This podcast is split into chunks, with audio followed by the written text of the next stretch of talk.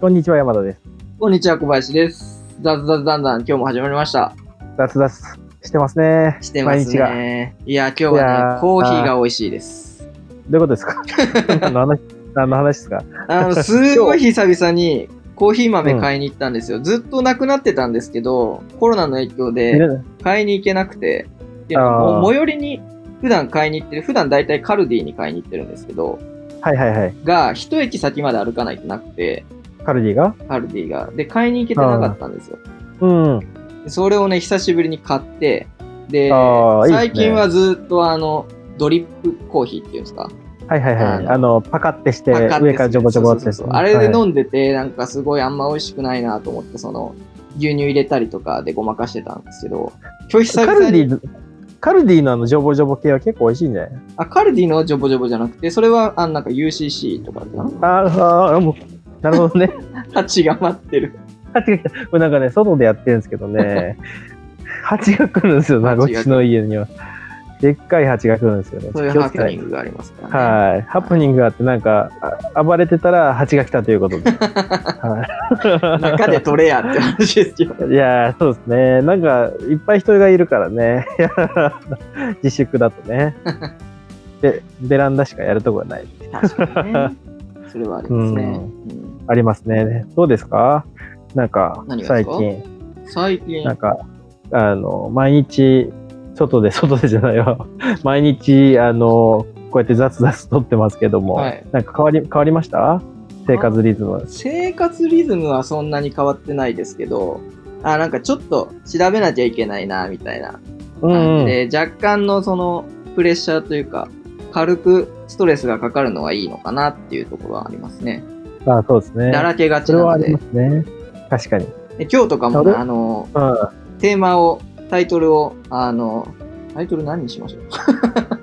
タイトルね。なんか、き昨日のあの朝とかに、原油が、あの、原油の先物がマイナスに転移したっていうので、小林くんが、これ話しましょうって言ってたけど、あの、あんまり昨日の段階で情報というか知識が少なすぎたんで、とりあえず一日持ち越して、うん。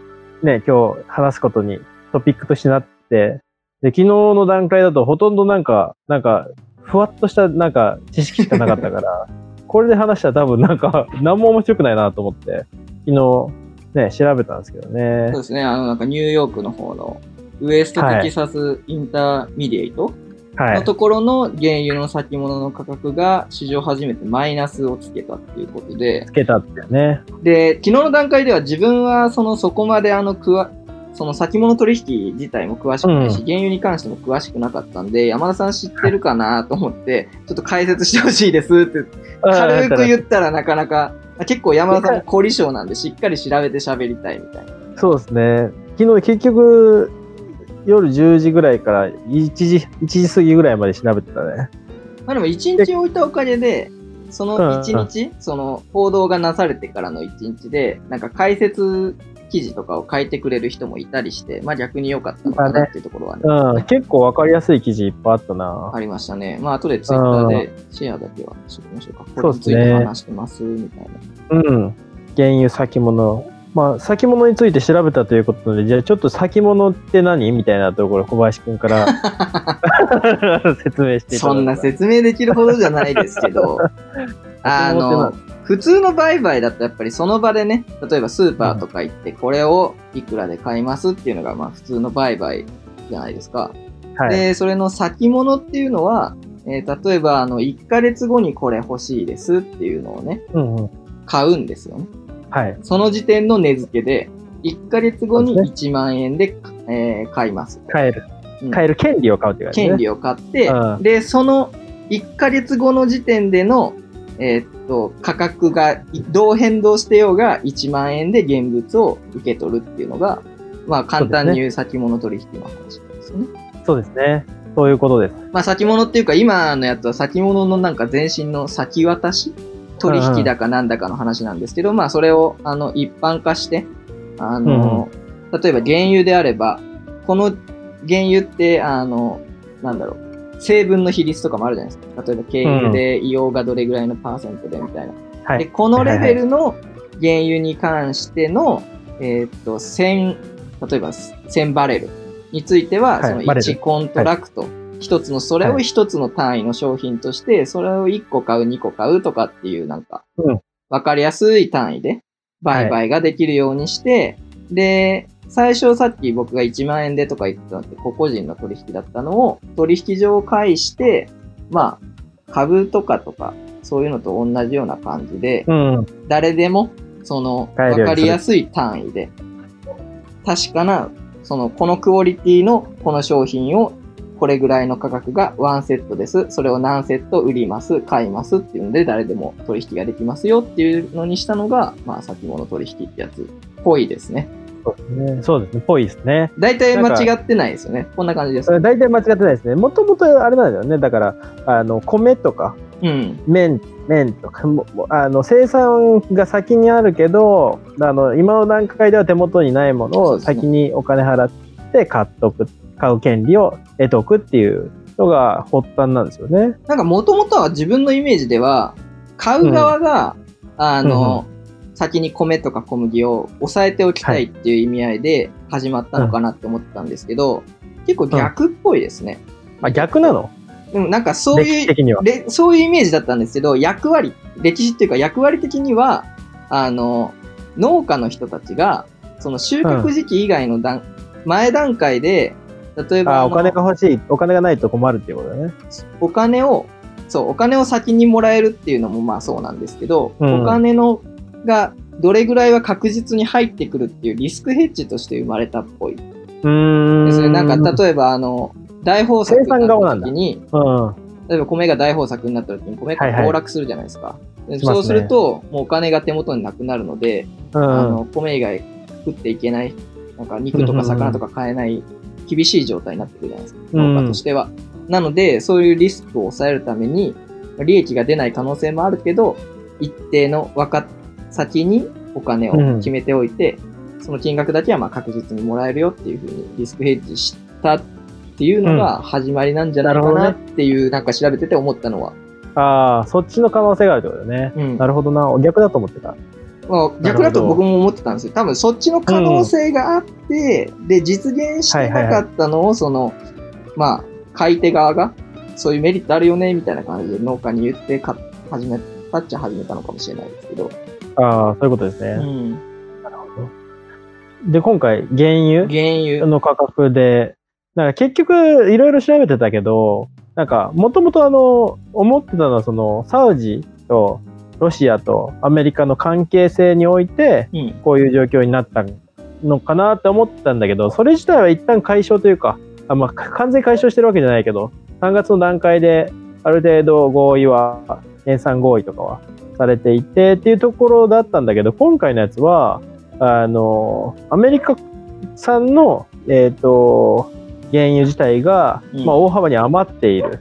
はい。で、余ってる原因が、そもそもコロナで自粛してたりとか、移動しないから、あの、原油を使わない、ガソリンとかが 移動しないから、ガソリンが消費されないっていうので、だから消費されないから余って、で、余ってるけど生産量は変わらないから、な、どんどん値段が落ちていくっていうので、じゃあ生産量下げろよって思ったんだけど、あれって一回生産量下げちゃうと、再開するのが結構コストがかかるみたいで。みたいですね。うん、でそこが一番のネックみたいなんですよね。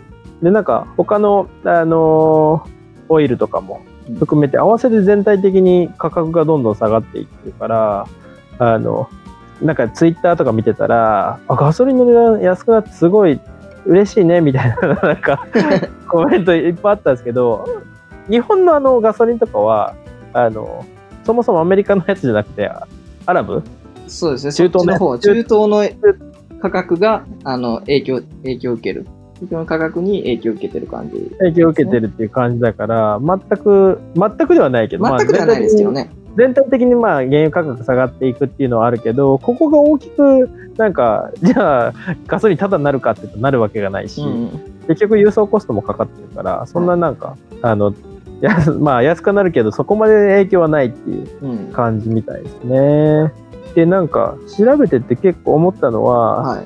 昨日小林くんやってたんだけど、なんかあの、タンカー用意して、そこにいっぱい詰めこ積み込めば、あの、儲かるんじゃね？みたいな。原油価格上がった時に売りさばけば儲かるんじゃね？っていう話をしてて、うん。実際そこは、これそう言ってたっけ？そんな話。なんかそまあ、ちょろっとしてたんですけど、でも、その、なんか、用意したりするのにも結構金かかるからどうなんだろうわかんないなっていう。っていう話で、で話そこを調べてたんですけど、あの、その、ウエストテキサスインターミディエイトうん。の原油の、まあ、あの、テキサスの、あの、辺って内陸じゃないですか。はい。で、結果このあのオイル、この WTI の、あの、オイルの引き渡し場所、はい実際に物理的に引き渡す場所がオクラホマなんですよね。うん。で、オクラホマってめちゃめちゃ内陸で、で、そこから海までの輸送コストを考えたら割に合わないっていう。だから内陸で、なんかその貯蔵庫とかを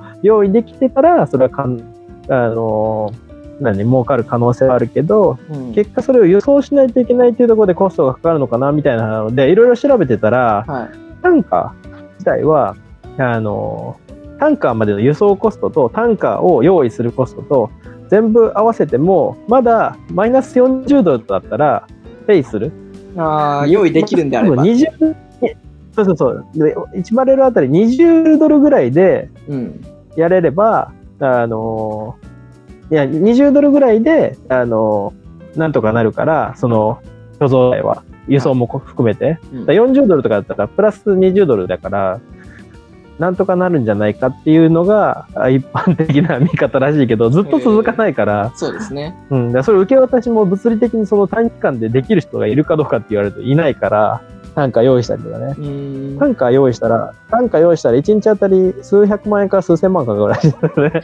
そのタンクを維持するのに対して、うん。単価を維持する考えたらちょっと無理だな。めちゃめちゃなんかそのドバイの富豪とかがやるっていうのはあり得るけど普通に考えたら一般的になんかこれをなんか儲かる手段として使うのは無理だなっていう感じなんですよね。うん。まあ、だからななんか普段稼働してなかったものがそ取引としてあの取引量が以前より少なくなったけどなって空いてるタンカーがあってとかいう人にとってはあそういうのがいいかなっていうとこそうなんですね。そうなんですよね。とはいえ、まあ、む難しいだろうな。これがずっと続くっていうのが見込まれて、で、例えば10月にこの需要が回復しますよっていうのが確実でなんであれば、じゃあそこまでの、なんだろう、あの貯蔵コストとかん考え、鑑みた上で、なんか逆算して、あ、儲かるな、うんやろうかっていうのはあるかもしれないけど、これいつ終わるかわかんないからね、わかんないですね。あれが。これ1年続いたら、その貯蔵してたやつがずっとなんかその貯蔵コストだけがかかり続けて死んじゃう可能性もあるから、そう考えるとなかなか難しい、博打に近い感じですね。そうです。ね。先物は大変ですね、うんその辺がね。大変ね。なんあとなんか、か全然知らなかったんだけど、うんはい、全然知らなかったけど、これ、6月？はい。ギリ、6月に。5月ギリみたいなので、あの、昨日？一昨日か。一昨日がちょうどその、5月から6月に切り替わるタイミングだったから、うん。みんな切り替わるタイミングでコストめっちゃかかっちゃうから、あの投げ売り的な感じになったのが、このパニック売りにつながったみたいな。うん。で、そのパニック売りが、その翌月もつながって、昨日も落ちてたけど、結局昨日はマイナス、ミニマムで6ドルぐらいまでいったけど、最最終的に20ドルぐらいまで上がってたから、うんなんか反発してたみたいうん、反発してたから、多分まあ、落ち着くんじゃないかなっていう感じ。だから、まあ、あり得るとしたら6月のその6月ギリのタイそうですね。そうですね。はい。6月のロールオーバーのタイミングで、また起こる可能性があ可る能性があるって感じですね。うん。いや、なかなか調べてたら全然原油のこと知らなかったけど、面白いですね。この相関関係とかが面白いね。ここの、ここの原油はここに対して供給されてとか、ここはこういうところで成り立ってるから貿易摩擦が起こってとかっていろんななんか関係性が見えてきて結構面白かったからちょっと継続的に見ていこうかなと思いましたね。勉強になりました。すごい。いい気づきを。こういう勉強になることを毎日やっていくと、天才になるんじゃないか。天才かどうかは知らないですよ。でも、物事を知ってる方がいいですからね。そうですね。これはなかなかいいあのきっかけになって感謝ですね。ああ。自分はなんかそっちの山田さんの視点とは別でう気になったのが、はいはいはい。一度その採掘、採掘じゃないな、その掘り起こし。を止めると再開までのコストがかかる。うんあるいは停止すると、それを撤去さしたりするのにコストがかかるっていうのが、うんはいそうどういう仕組みだからそうなるのかなって思って。普通になんか物を取ってるものを一回機械を止めて、うん。で、そこから再開するのって、そんなにコストかかることなのかなと思って。そう。で俺もその辺まだ調べきれてないんだけどなんかす想像してみたんだけどあの採掘ってなんかあのこうギッコンバッタンみたいな、はい。こういうのが大量にガーってテキサスとかあってああいうのでやってるけどああいうのってなんか多分初動コストがかかるんじゃない？電気代とかなんかエアコンもつけるときってあのつけるときあエアコンってつけるときが一番電気代電気消費するじゃないですか。はいで。稼働してるときはそこまであの適適あの適正な電気量になってるけど、うん一番最初にすごいコストがかかるそういうことなん電気初期のその稼働コストがかかるっていう話なのかなと思ったけどじゃないのかな 調べてないから全然ここに関しては分からん。まあでももちろん、あの、従業員とかを一時解雇して、再雇い直しとかもあるからとか、とは思うんですけど、その生産側の、その、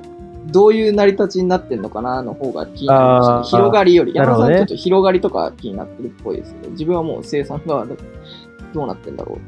継続して調べていきたいところですね。うん継続して調べましょう。そうですね、そろそろこの答えは明日、明日の、明日の雑雑談談で聞けるというところで。明日聞けないでしょ。